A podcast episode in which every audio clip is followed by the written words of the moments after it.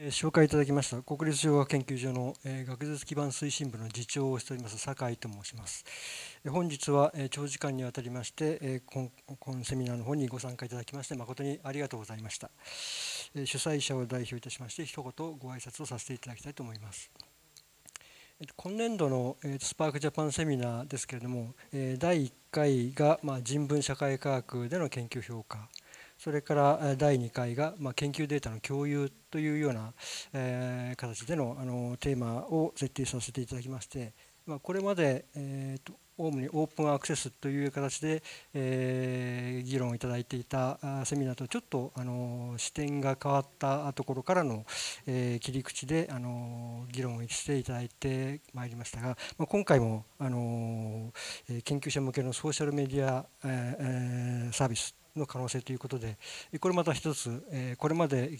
取り上げてこなかったような題材を用いて企画をしていただきました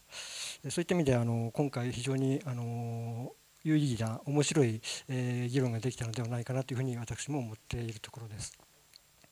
あのえーと、新しい学術プラットフォームの方では、まあ、あの賛否両論いろいろあるというようなことで、まあ、これから先、えー、淘汰されるものも出てくるであろうとかというようなお話もありましたけれども、まあ、その辺を含めまして、えー、今後の将来的な広がりっていうのを、えー、私自身も感じることができたあ今回のセミナーだったかなというふうに思っているところです。